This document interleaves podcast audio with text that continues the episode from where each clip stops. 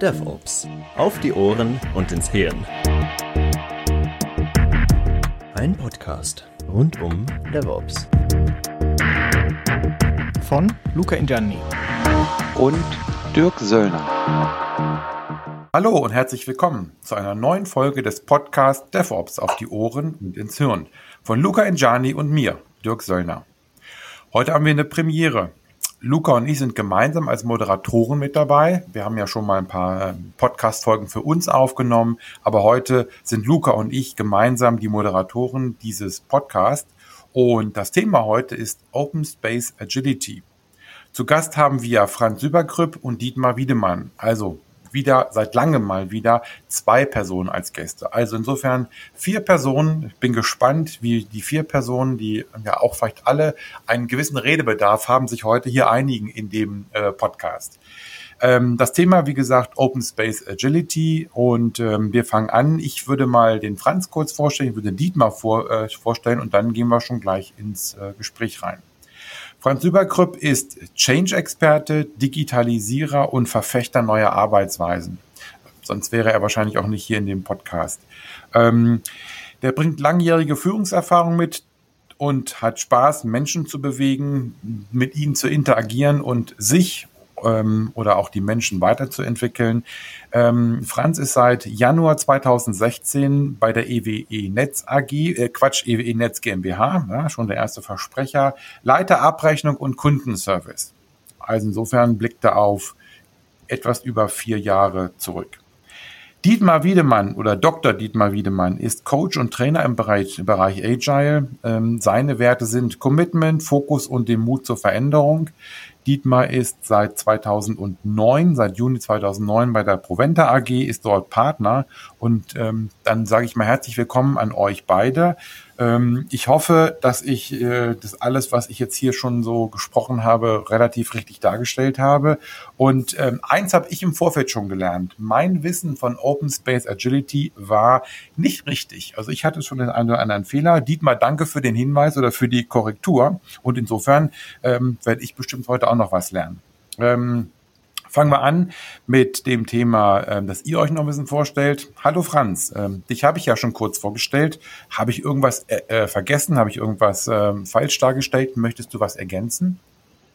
Hallo Dirk, hallo in die Runde. Ja, erstmal danke für die Einladung äh, in euren Podcast. Ich fand das total spannend, mit euch mal über dieses Thema zu diskutieren, mit euch mal das ein oder andere auch zu besprechen.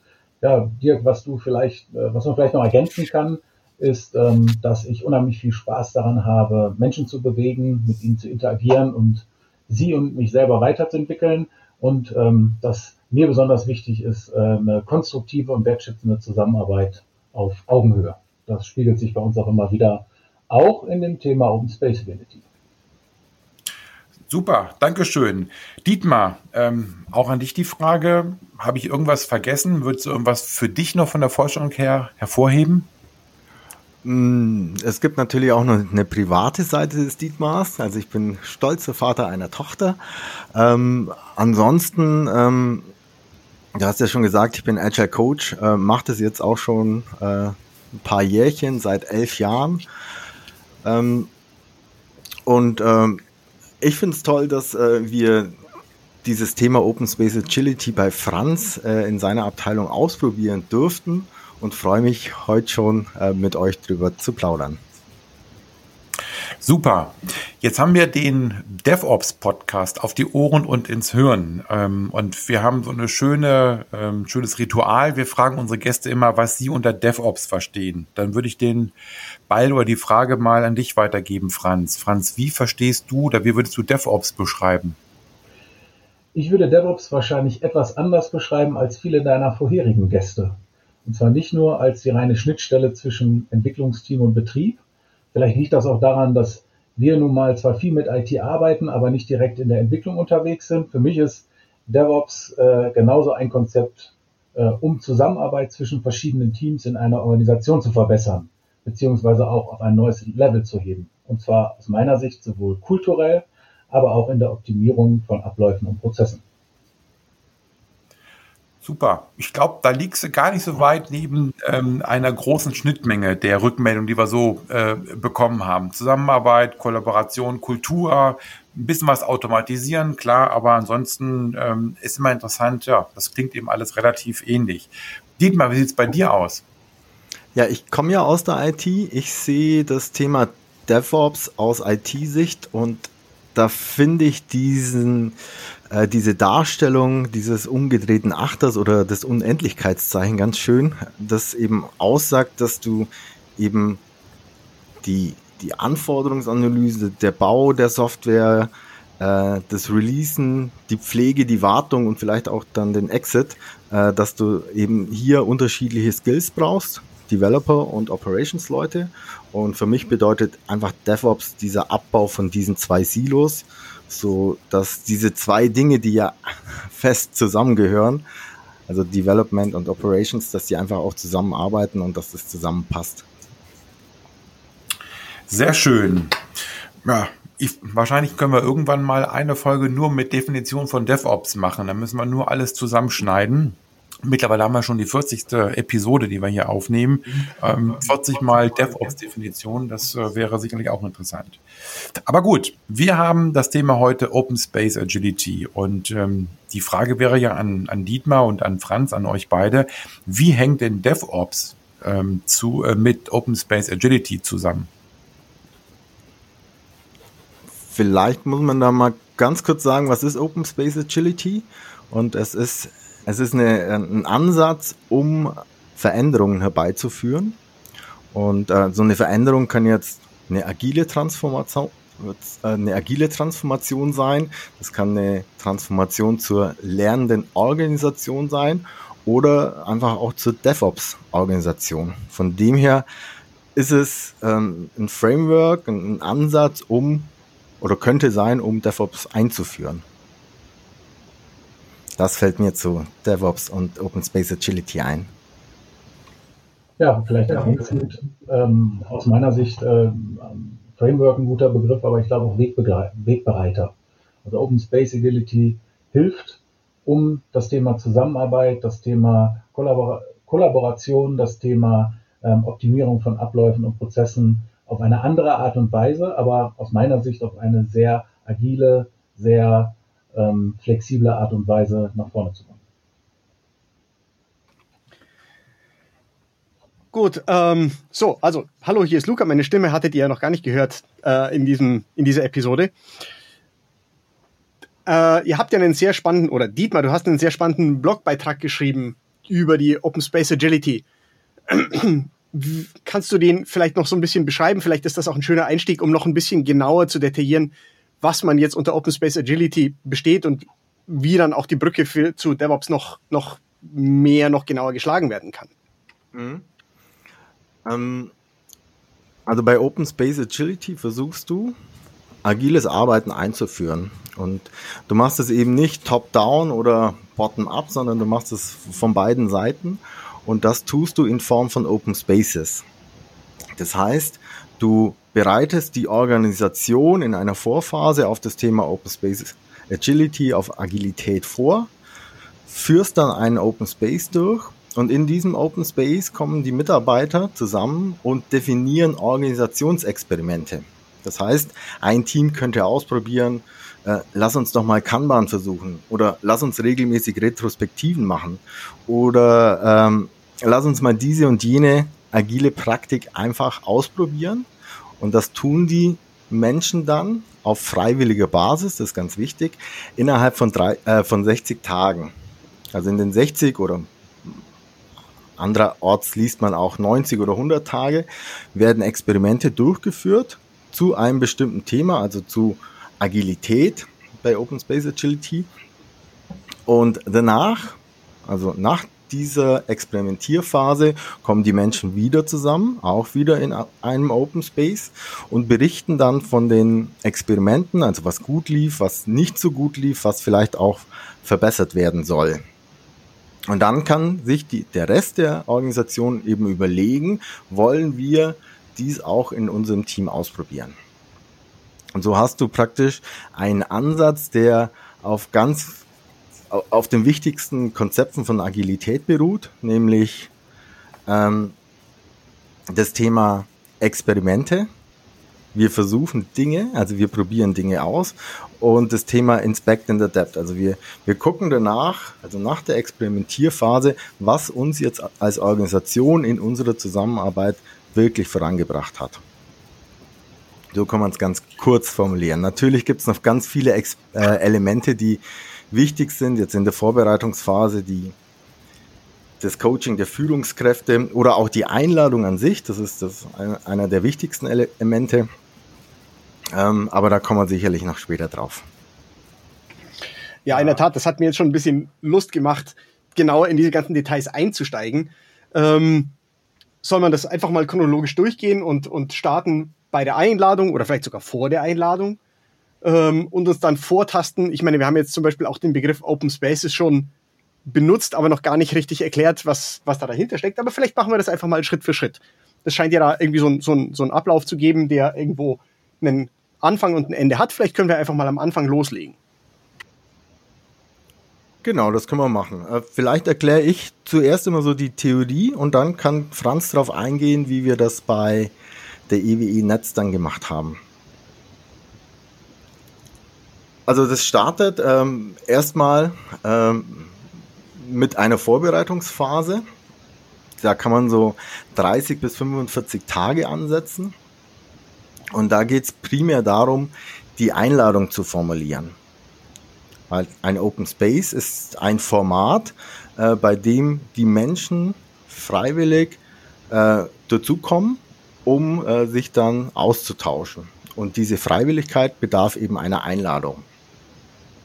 Was es natürlich für die Einladung braucht, ist dann ein Thema. Also um was soll es in dem Open Space gehen? Das muss äh, erstmal entwickelt und gemeinschaftet werden.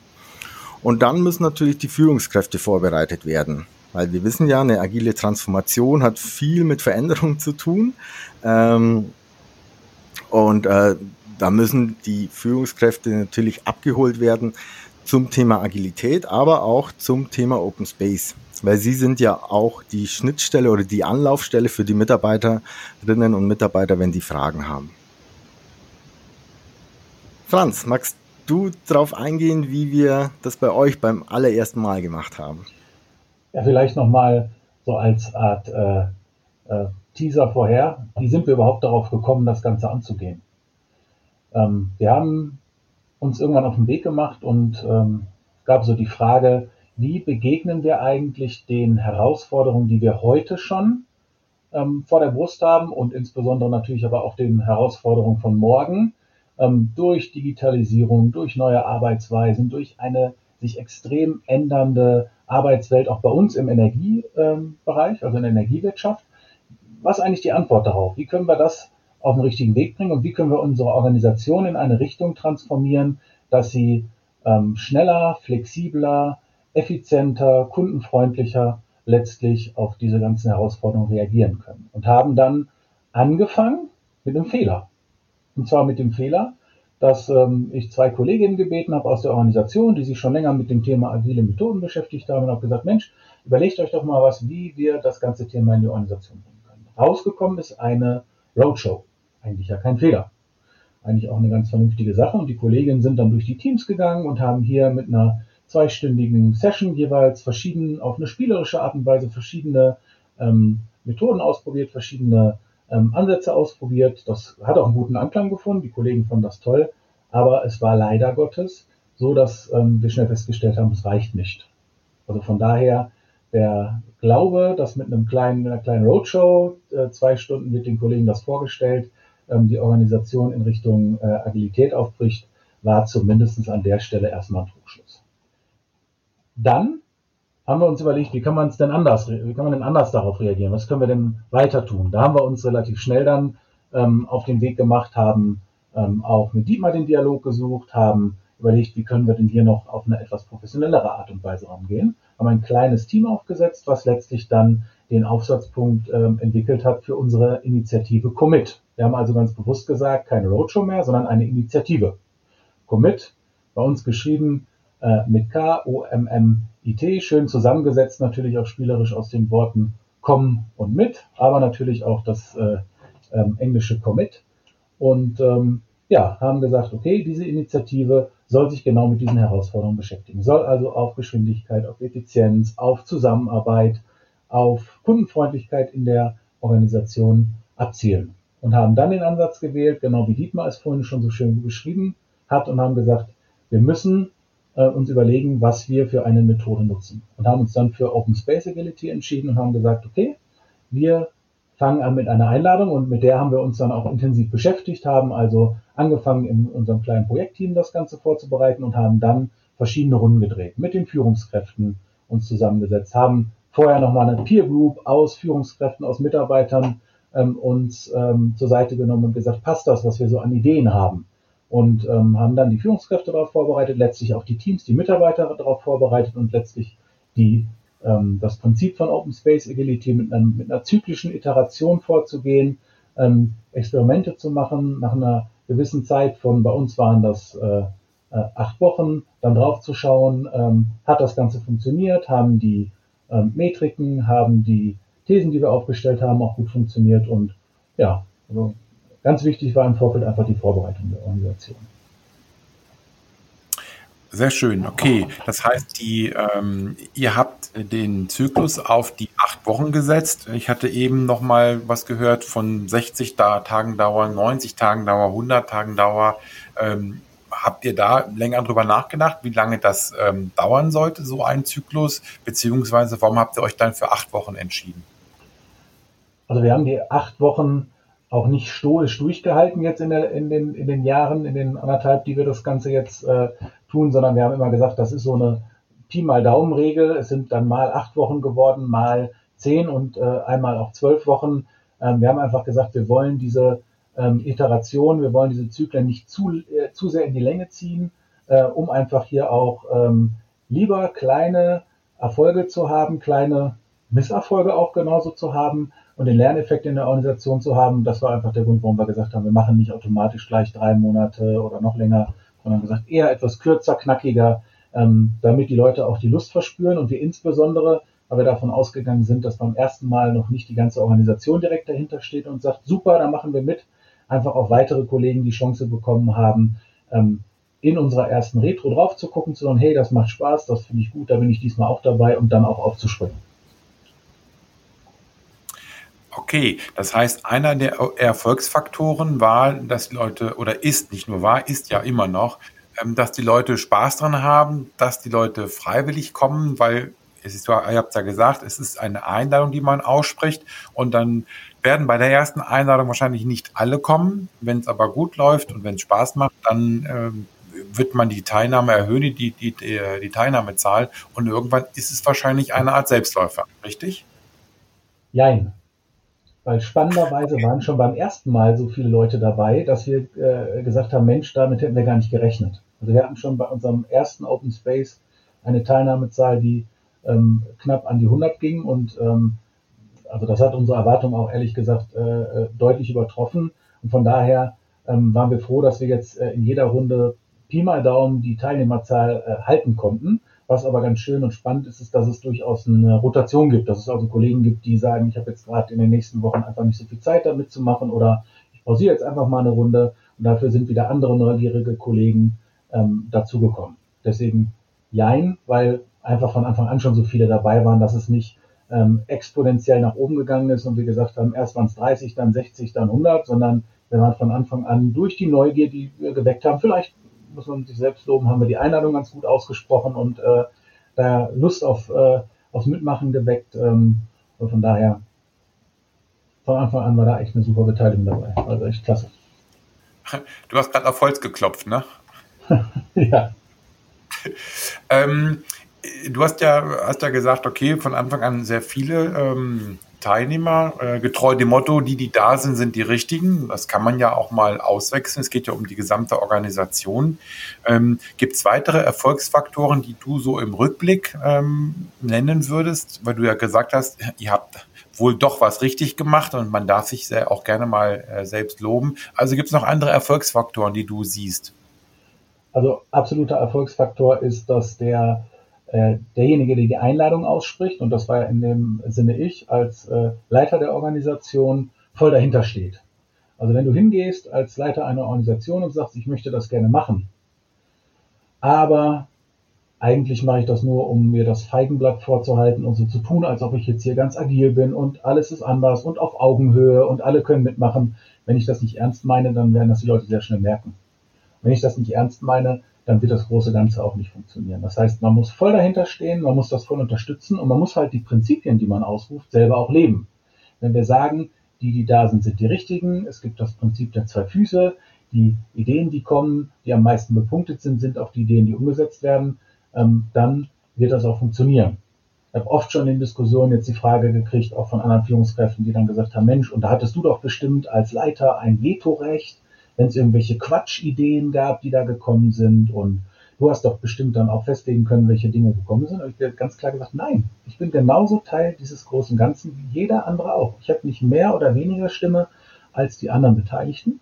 Und das ist auch das, womit es lebt und woran es aber auch gemessen wird. Also wenn ich jetzt komme und sage, hier ist doch alles Quatsch, was ihr für Ideen habt, aber 80 Leute aus der Organisation sagen, dieses Thema, was wir jetzt gerade hier haben, ist das wichtigste Thema, ähm, dann konterkariere ich das Prinzip. Also ich muss dahinter stehen und ich muss es genauso unterstützen wie alle anderen. Und deswegen ist aus meiner Sicht Commitment von der Führung, Unterstützung von der Führung her äh, extrem wichtig. Und dazu gehört für mich auch, bin ja Führungskraft von Führungskräften, dass ich auch meine Führungskräfte darauf hinweise und animiere, hier entsprechend das Ganze zu begleiten. Also auch da erwarte ich von keiner Führungskraft, dass sie freudestrahlend der Erste ist, der ein Experiment aufsetzt und dass sie unbedingt bei allen Dingen dabei ist. Das ist nicht das Prinzip. Das, was ich aber erwarte, ist eine wohlwollende Begleitung des Ganzen. Also wenn ich eine Führungskraft habe, die sagt, ja, wenn ihr meint, ihr könnt euch erlauben, da mitzumachen, dann habt ihr ja viel Zeit, dann haben wir ein Thema. Wenn jemand sagt, nee, ist, ist zwar nicht meins, aber macht auf jeden Fall mit, ist eine gute Geschichte, dann ist das für mich auch okay. Ja, das ist ganz interessant. Wie hat sich denn dann die Dynamik zwischen Führungskräften und Mitarbeiterinnen entwickelt? Wie, wie, wie haben sich die Leute denn irgendwie zurechtgefunden in dieser neuen Struktur? Das hat sehr schnell geklappt. Also das, was man am Anfang schön beobachten konnte, war, dass natürlich viele Kollegen da extrem mit hoher Begeisterung, Leidenschaft reingegangen sind und viele Kollegen auch äh, überall gerne mitmachen wollten. Das, was natürlich indirekt sehr schnell man gelernt hat, ist dann, auch für sich zu priorisieren, weil ich kann ja nicht gleichzeitig mein Tagesgeschäft machen und zehn Experimente machen. Da muss man natürlich irgendwann sagen, so, ich muss mich jetzt auch mal entscheiden, was ist denn das Wichtigste, weil ich vielleicht es zeitlich nur schaffe, ein Experiment zu machen. Das heißt, so Learning by Doing haben sich die Dinge da letztlich gut eingeschlichen, geschlichen, hört sich doof an, eingeschliffen. Und auch im Verhältnis zwischen Führungskräften und Mitarbeitern hat das sehr gut funktioniert. Da gab es am Anfang die ein oder andere Irritation, das wäre auch komisch, wenn nicht. Ähm, aber es hat sich wirklich so eingeschwungen, dass man auch im Team gemeinsam jetzt mittlerweile so weit ist, dass man sagt, hey, das wäre doch ein Thema, das können wir doch im nächsten Open Space anbringen. Oder hey, das ist doch ähm, super, das ist doch letztes Mal schon diskutiert worden, da können wir doch äh, auch unseren Nutzen von ziehen. Das heißt, diese Mischung, dass wir einerseits indirekt die Organisation befähigen, neue Arbeitsweisen kennenzulernen, neue Methoden für sich auch zu entwickeln, ähm, andere Strukturierung, Flexibilität etc. an den Tag zu legen und auf der anderen Seite ganz ähm, bewusst auch einzelne Experimente, die uns im Alltag weiterbringen, zu machen. Das äh, hat echt gut gefruchtet. Und da merken immer mehr Mitarbeiter und Führungskräfte, dass das einfach auch äh, erfolgreich ist. Und gerade Führungskräfte haben am Anfang gesagt, ja, und was ist denn, wenn da Quatschideen kommen? Da war meine klare Antwort, ja, wenn ihr alle eine gute Idee bringt, dann haben wir so viele gute Ideen, dann äh, kann es im Zweifelsfall auch Ideen geben, die vielleicht, äh, zumindest auf den ersten Blick, nicht so zielführend sind, um uns schneller zu machen, um uns effizienter zu machen oder um uns kundenfreundlicher zu machen. Wobei ich immer noch der Meinung bin, dass es eigentlich keine Quatschidee gibt. Weil jede Idee, die eingebracht wird, wird diskutiert, wird im Zweifelsfall auch punktet und entweder ist die Organisation der Meinung, dass es die wichtigste, das wichtigste Experiment für die nächsten Wochen ist oder sie ist es halt nicht. Das heißt, die ähm, Gruppe entscheidet letztlich ja, was aus unserer Sicht gerade am notwendigsten ist zu tun. Ja, du hast ja gerade von Quatschideen gesprochen und hast ja selber eigentlich auch schon gesagt, dass du nicht glaubst, dass es Quatschideen gibt. Ähm, also ich würde das aus meiner Sicht nochmal unterstreichen, weil wenn ich als Führungskraft Vertrauen zu meinen Mitarbeitern habe, dann heißt es für mich auch, ich nehme die Ideen ernst. Und Quatschideen heißt ja, also irgendjemand ist, ähm, ich sag mal, zu doof, vernünftige Ideen zu formulieren, dann ähm, weiß ich nicht, ob richtig im Unternehmen ist. Aber in der Regel denke ich, dass die Mitarbeiter sich entsprechend vernünftig einbringen. Absolut. Also ist ja auch immer die Frage, was man als Quatsch definiert. Ne? Wir haben am Anfang Kollegen gehabt, die haben gesagt, was, wie wäre es denn, wenn wir einführen, dass man, äh, dass jeder seinen Hund mit zum Arbeitsplatz bringen darf? Meine, da kann jeder, gibt es Kollegen, die sofort sagen, ah, was für Mist, was das diskutiert sowas nicht. Aber das haben wir diskutiert. Und da gab es äh, eine, eine Runde von Kollegen, die sich damit beschäftigt haben. Und da kamen letztlich viele gute Ideen raus, aber letztlich doch die Erkenntnis, dass in einer so großen Organisationseinheit bei uns, wo ähm, wo fast 200 Leute in einem Gebäude zusammenarbeiten. Wenn 200 Leute ihren Hund mitbringen, dann braucht es schon sehr viel Regelung und sehr viel Organisation, dass das ohne, ähm, dass entweder jemand, der Angst vor dem Hund hat oder der eine Allergie hat oder ähm, dass nicht jemand, der einen unerzogenen Hund hat, dass das nicht irgendwie zu großen Konflikten führt. Das haben wir aber nicht als, das ist Quatsch, lass das abgebügelt, sondern wir haben da gemeinsam darüber gesprochen, haben verschiedene Dinge diskutiert in dieser Runde und letztlich sind wir dazu zum Ergebnis gekommen, dass wir als Organisationseinheit aktuell zumindest nicht in der Lage sind, das umzusetzen. Ich fand es aber wichtig, dass wir es diskutiert haben und nicht gesagt haben, so ein Quatsch. Ja. In dem Zusammenhang bin ich übrigens auch neugierig, was passiert denn, wenn so ein Experiment mal fehlschlägt? Also eigentlich ist das ja auch etwas, was man vielleicht jetzt nicht implizit möchte, aber äh, das ist ja eigentlich Lernen. Du probierst ja was aus, um äh, dich, dich beispielsweise zu verbessern.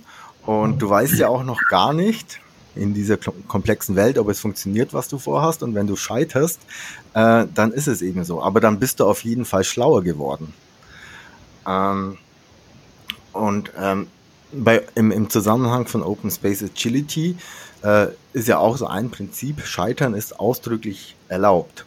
Und man macht ja genau die Experimente, um herauszufinden, was denn jetzt tatsächlich eine eine, eine Wirkung auf unsere Zusammenarbeit hat.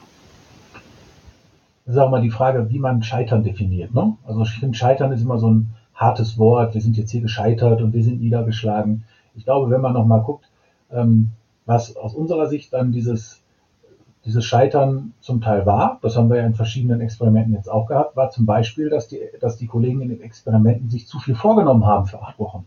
Und einfach gemerkt haben, wir haben Riesenziele gehabt und tolle Metriken und tausend Dinge vorgehabt und sind sehr schnell aber an den Punkt gekommen, wo sie gemerkt haben, boah, das war eine etwas zu große Portion, die kriegt man gar nicht in acht Wochen auf. Ne? Oder dieser Ansatz, dass ähm, sich am Anfang viele Kollegen gemeldet haben, aber dann doch einige gemerkt haben, boah, ich muss aber jetzt anders priorisieren. Ich schaffe das nicht in drei, fünf Experimenten gleichzeitig, sondern ich muss mich jetzt halt aus eigenen Experimenten verabschieden, sodass auf einmal dann für einzelne Themen zu wenig Mitstreiter dabei waren. Das waren aus meiner Sicht wichtige Learnings, wichtige Erkenntnisse, beim nächsten Mal dann mit kleineren Portionen reinzugehen oder auch sich auf ein Thema zu konzentrieren und dass man sich dann wirklich auch acht Wochen lang kümmern kann.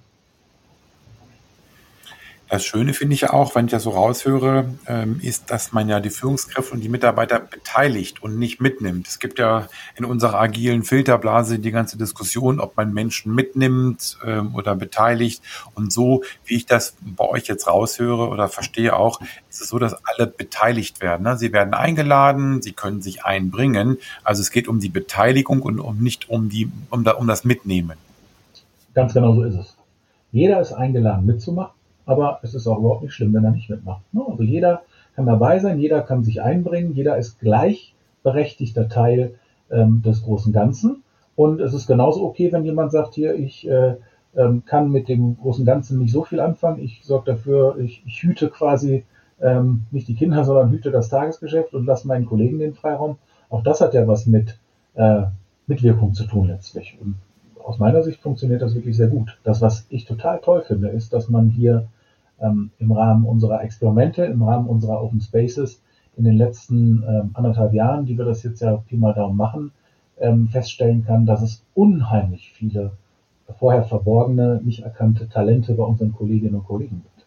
Dass ja also unheimlich viele Kollegen, ähm, sei es was das Thema Moderation, Strukturierung, was das Thema Coaching anderer Kollegen, was einfach auch das Engagement zu gewissen Themen angeht, was man vorher gar nicht so gemerkt hat. Ne? Also viele Kollegen, die vorher ganz normal zwar ihren Job gemacht haben, die aber oftmals auch halt ihren Job gemacht haben und die nicht fürs Thema gebrannt haben, die nicht irgendwie über die Maßen hinaus dann ähm, gesagt haben, okay, ich identifiziere mich damit Und ähm, da finde ich, hat sich einiges getan. Also viele, viele Kollegen, die ähm, auf einmal für Themen brennen, die auch merken, ich kann hier was bewegen.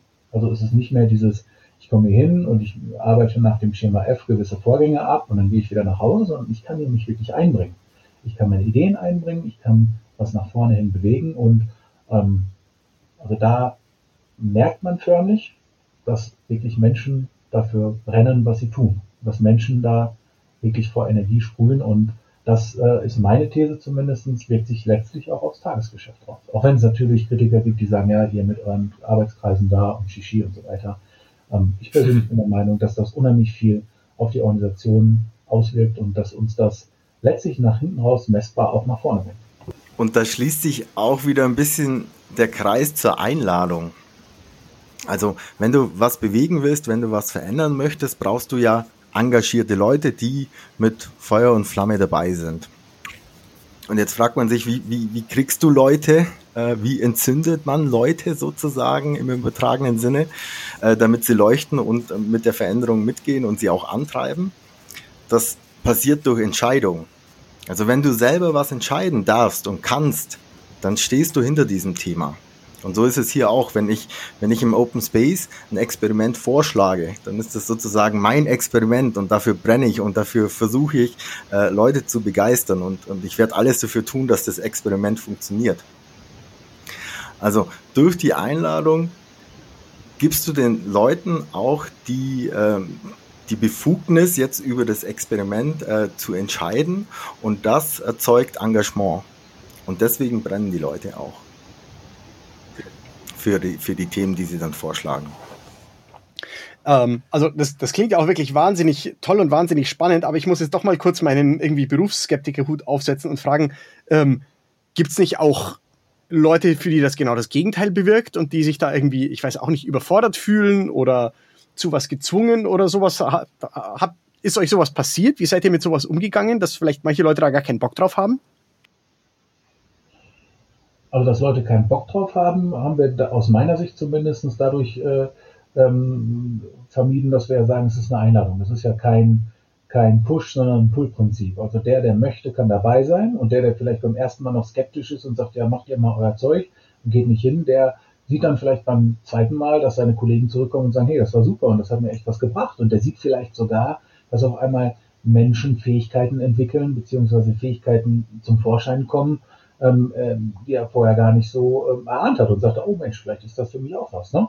Ähm, das, äh, deswegen versuchen wir halt immer wieder eine Einladung auszusprechen, dieses Thema Augenhöhe, Wertschätzung auch ähm, immer wieder hochzuhalten, damit halt auch nicht der Eindruck entsteht, ähm, man muss da irgendwas tun. Selbstverständlich ist es äh, sehr wohlwollend und sehr gewünscht, wenn man letztlich was äh, äh sich einbringt. Ähm, will ich auch nicht verhehlen, dass wir uns natürlich freuen, wenn die Kollegen dazukommen, aber es ist einfach kein Muss und es muss sich auch niemand hier bei uns äh, dann Sorgen machen, wenn er nicht dabei ist. Also es ist vollkommen okay, ähm, sich letztlich dann nicht einzubringen. Und die, die Skeptiker profitieren auch ein bisschen von dem Ansatz. Und zwar, ähm, man möchte eine Veränderung, man möchte jetzt beispielsweise Kanban einführen in einem Team. Und äh, ihr, ihr kennt es vielleicht, es ist immer einer dagegen. Aber diesem einen kann ich dann bei Open Space Agility sagen, hey, wir probieren das jetzt 90 Tage aus. Wir ziehen das jetzt mal gemeinsam durch und gucken dann, und das ist so sicher wie das Amen in der Kirche, wir gucken nach den 90 Tagen im zweiten Open Space drüber, ob es uns wirklich was gebracht hat. Und wenn man die Experimente gut durchführt, also mit messbaren Ergebnissen, so wie, wie die Kolleginnen und Kollegen das bei NRK teilweise sehr gut gemacht haben, dann siehst du ja auch, ob es was gebracht hat. Und dann äh, ist der Skeptiker vielleicht auch überzeugt. Um das vielleicht nochmal aufzugreifen, wir reden jetzt so viel von Experimenten, haben noch gar nicht so viele Beispiele gebracht. Also vorhin dieses Hundebeispiel gebracht, aber vielleicht ein Beispiel, was äh, besonders auch auf die Skeptiker einzahlt. Wir hatten ähm, relativ zu Anfang von einigen Kollegen die Idee, das war noch vor dieser Corona- und Homeoffice-Zeit und so, da waren wir zwar auch bei EWE schon so unterwegs, dass wir gesagt haben, wir bieten mobiles Arbeiten an und es besteht die Möglichkeit, ähm, einen Tag die Woche auch mobil von zu Hause aus oder von wo auch immer dann zu arbeiten. Aber ähm, wir haben einen gut organisierten Tarifvertrag, auch mit Rahmenarbeitszeiten etc. Und da kamen Kollegen und sagten, Mensch, irgendwie ist uns das mit den Rahmenarbeitszeiten nicht flexibel genug. wir möchten gerne mal ein Experiment wagen, wir möchten ausprobieren, was passiert denn, wenn wir unsere Rahmenarbeitszeiten um eine Stunde nach vorne und eine Stunde nach hinten schieben. Also einfach die Möglichkeit geben, sich hier persönlich etwas freier zu entfalten, was die Zeiten angeht. Und ähm, haben das dann auch diskutiert und dann kam relativ schnell auch, das war im Open Space dann, ich war zufälligerweise da auch als Zuhörer mit dabei in der Diskussion, die Sache, die Aussage von einer Kollegin, ja, das klappt ja eh nicht. Das will ja der Arbeitgeber nicht und der Betriebsrat und das ist eh zu schwierig. Und dann ähm, haben wir ganz bewusst, und zwar nicht von mir getriggert, sondern auch von anderen Kollegen, die dabei waren, ermutigt und gesagt, lass es uns doch probieren. Lass uns das ausprobieren, wir werden doch sehen, was passiert. Und letztlich habe ich dann auch gesagt, ich unterstütze gerne, ich bin gerne bei dieser Aktion auch dabei und wenn ihr Fragen habt, wenn ihr irgendwie Brücken braucht in Richtung Betriebsrat oder Personalabteilung oder so, dann ähm, bauen wir die. Aber das war letztlich gar nicht nötig. Die haben den Betriebsrat eingeladen, die haben die Personalkollegen eingeladen und schwuppdiwupp hatten wir in kürzester Zeit ein Experiment auf die Beine gestellt, was vom Betriebsrat, von der Personalabteilung unterstützt wurde und haben drei Monate ausprobiert, was denn passiert, wenn die Arbeitszeiten eine Stunde früher bzw. eine Stunde später im Rahmen von Gleitzeit möglich sind. Wirklich aber professionell von den Kollegen begleitet. Es wurde gemessen, wie viele Kollegen haben an welchem Tag morgens das gemacht, wie viele abends, ähm, wie hat sich das ausgewirkt, haben Umfragen bei den Kollegen gemacht, was besonders positiv für sie an dieser ganzen Regelung war. Da kamen viele Kollegen, die gesagt haben, die äh, Fahrzeiten zur Arbeit, äh, wir haben morgens immer Stau und wenn wir eine Stunde früher anfangen können, dann können wir echt eine Stunde, anderthalb in Summe Lebenszeit gewinnen, weil wir nicht so viel im Stau stehen. Also da kamen viele positive Aspekte raus und im Nachhinein hat auch die äh, schärfste Kritikerin, die am Anfang gesagt hat, das klappt eh nicht, hat gesagt, meine Güte, hier können wir jetzt ja echt was bewegen. Und das fand ich war toll. Das war eine tolle Erkenntnis und das hat viel auch an Skepsis genommen, was andere Themen angeht. Das klingt ja wahnsinnig cool und spannend.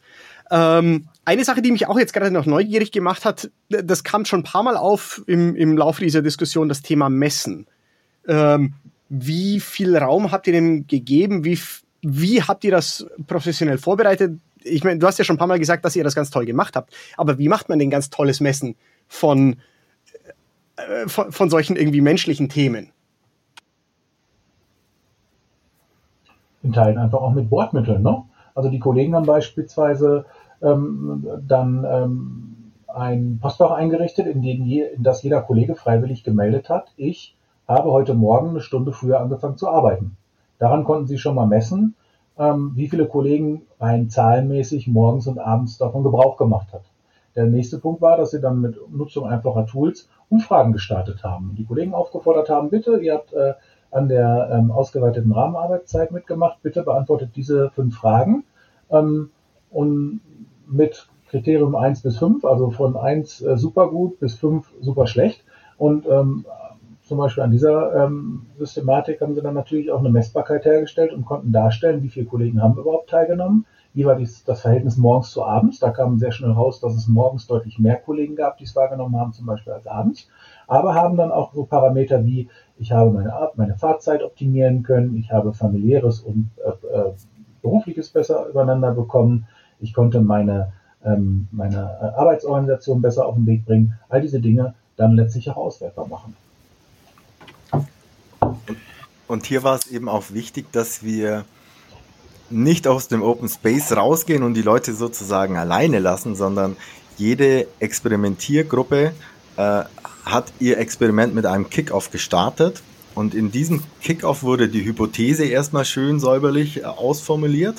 Weil im Open Space hast du halt so eine Idee. Komm, lass uns mal die Arbeitszeiten flexibler machen. Aber in dem Kickoff wird dann wirklich gesagt, was ist denn Ursache-Wirkung-Beziehung? Also was ist die Hypothese? Und wie können wir diese Hypothese auch nachweisen, beziehungsweise falsifizieren, müsste man ja richtigerweise sagen. Aber wie können wir denn beweisen, dass das, was wir glauben, dass das auch zutrifft?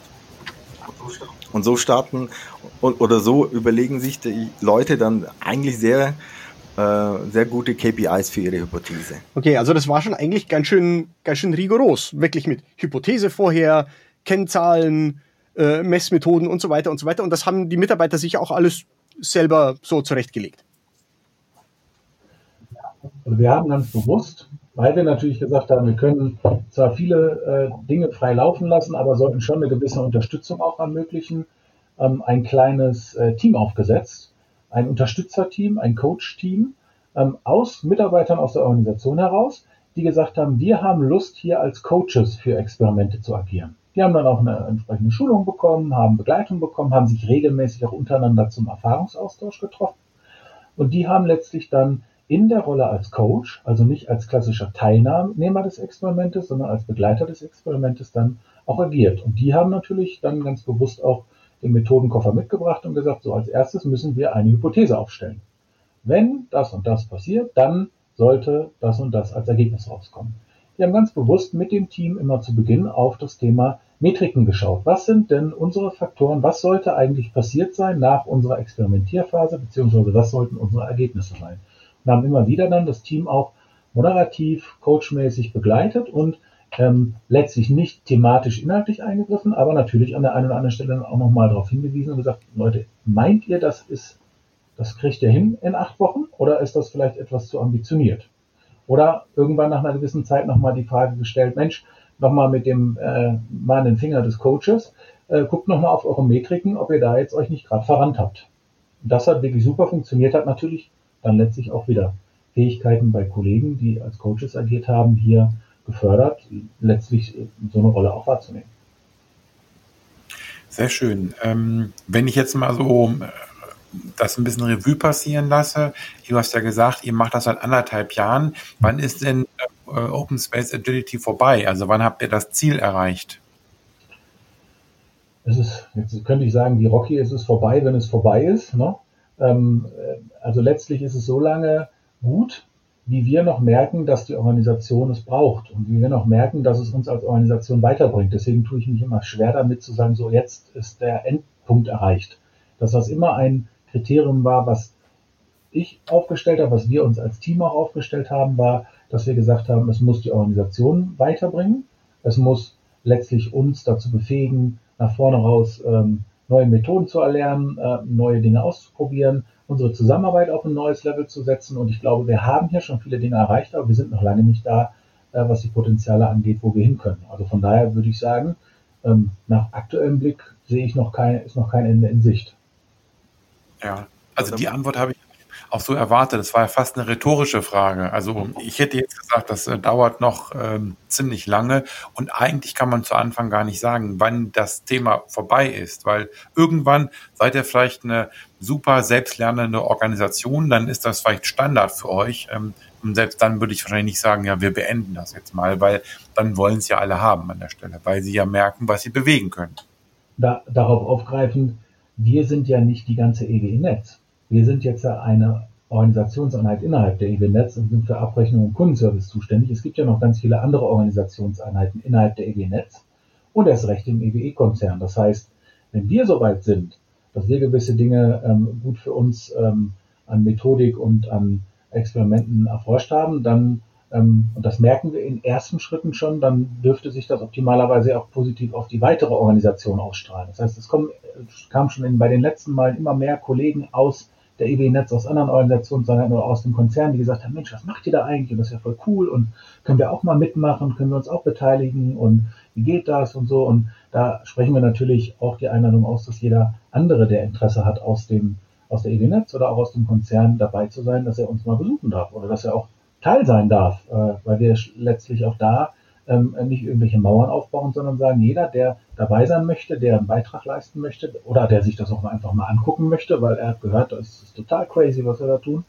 ähm, der ist da herzlich eingeladen. Und letztlich ist die ähm, Erfahrung, die wir machen, dass alle, die dazukommen, das ähm, positiv annehmen, auch zum Teil dabei bleiben und sagen, ich möchte jetzt das nächste Mal auch wieder eingeladen werden oder es zumindest auch ähm, so mitnehmen und sagen, hey, das könnte vielleicht in einer anderen Organisation sein, auch noch was sein. Ne? Also von daher ist der Weg aus meiner Sicht äh, noch lange nicht vorbei, wenn wir es auf Gesamt-EWE auch uns angucken.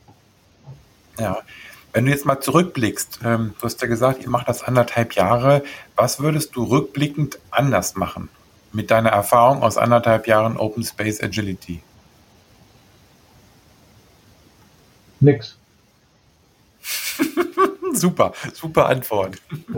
Nee, also wirklich nichts, weil ähm, ich glaube, alle Erfahrungen, die wir gemacht haben, mussten wir machen. Also ich könnte jetzt ja sagen, ja, gerade das, was wir beim ersten Mal mit diesem Versuch einer Roadshow ähm, äh, falsch gemacht haben. Das würde ich, ich würde sofort beim nächsten Mal das so machen, wie wir es gemacht haben. Aber auch das hat es gebraucht. Es hat auch bei mir, bei uns im Führungsteam, eine Zeit gebraucht, um zu erkennen, dass das der richtige Weg ist. Und jetzt kann man immer bei einzelnen Experimenten sagen, da hätte man es nochmal so machen können, aber auch das, das vielleicht auch nochmal ein Tipp an jemanden, der das wirklich umsetzen möchte in seiner Organisation, da gehört auch Geduld und Aushalten dazu. Selbst wenn man selber an gewissen Stellen mal sieht, Mensch, das müsste doch eigentlich in die Richtung gehen oder Mensch, da könnte man doch nochmal das und das tun, muss man sich auch ganz bewusst zurücknehmen und sagen, hey, das ist jetzt gerade nicht mein Experiment. Das ist das Experiment der Kollegen und sie müssen im Zweifelsfall vielleicht an gewissen Stellen auch die Erfahrung machen, dass das so nicht funktioniert. Auch das gehört dazu. Sehr schön. Ich habe keine Fragen mehr. Luca, hast du noch eine Frage? Äh, nee, also ich bin auch momentan ganz fasziniert davon, vor allen Dingen von dieser Antwort, dass du nichts anderes machen würdest, Franz. Ähm, weil ich hatte mir auch so ein bisschen zurechtgelegt, ne, wie gesagt, ich bin ja so ein Berufsnörgler, was ist denn jetzt blöd an Open Space Agility? Was, was kann man da dran nicht brauchen? Aber ich habe die Befürchtung, ich kriege dann wieder Antwort, ach, eigentlich alles prima. Ist denn wirklich alles prima?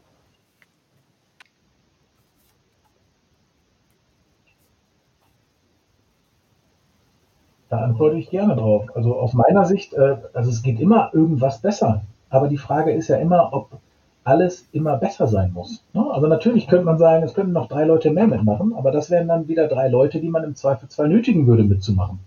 Macht aus meiner Sicht keinen Sinn. Natürlich könnte das noch mehr auch schon in die gesamte Organisation EWE e ausstrahlen und noch mehr Leute könnten sagen, hey, wir haben da, da Lust drauf. Aber ähm, ich bin kein Freund davon, immer zu sagen, rumzunörgeln und zu sagen, hey, das ist jetzt aber, wir hätten ja noch ein Prozent mehr schaffen können. Ich glaube, für das, was wir zum Start bei uns in der Organisation hatten und für das, was wir heute sind, den Entwicklungssprung, den wir da gemacht haben, und da kann vielleicht Dietmar gleich nochmal was dazu sagen, der uns ja von außen dann nochmal ähm, äh, vielleicht auch ähm, nicht in dem eigenen Saft kochend beobachtet hat, da hat sich echt richtig was getan. Und deswegen, also würde ich sagen, das ist eine echt super Methode gewesen, um hier in die Richtung zu gehen. Aber es kann bestimmt auch tausend andere Methoden geben. Also ich denke auch ein, ein wichtiger Schritt, der jetzt äh, auch zum dem Erfolg da beigetragen hat, war die ganz klare Entscheidung, dass man äh, ganz, ganz schnell von, von externen Consultants wegkommt. Also die Lisa Zenker hat ja das ähm, größtenteils mitbegleitet.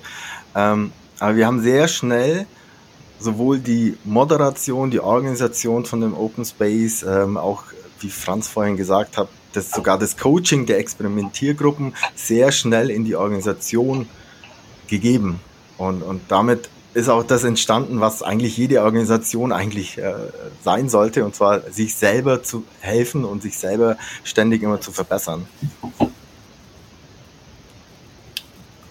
Gut, dann wenn jetzt nichts ähm, an Fragen offen ist, Luca, du hast wahrscheinlich auch keine, ähm, willst sicher als Berufsnörgler auch nicht bei Franz unbeliebt machen, der um Gottes Willen, nein. Ähm, dann sage ich mal lieben Dank an Dietmar, lieben Dank an Franz für die Auskunftsbereitschaft, vor allen Dingen an dich, Franz, weil ich es immer super finde, wenn Anwender hier berichten. Und ähm, den glaubt man erstens mehr und zweitens äh, finden sie, glaube ich, die richtigen Beispiele, die richtige ähm, Ausdrucksweise. Also ich glaube, dass das, was Anwender berichten, dass das immer noch äh, sehr viel mehr wert ist, als wenn Berater oder Coaches aus ihrer Arbeit berichten, weil die ja auch äh, ja, einen anderen Hintergedanken haben. Also vielen Dank, Franz, an dich, vielen Dank an Dietmar auch für die Erläuterung. Und ich habe ja gesagt, dass du einen Blogartikel oder Blogbeitrag dazu geschrieben hast. Natürlich kommt der in die Show Notes rein, damit man auch ähm, ja, sich bei dir melden kann, falls man da Unterstützung braucht. Also wie gesagt, vielen Dank von mir und jetzt gebe ich an Luca.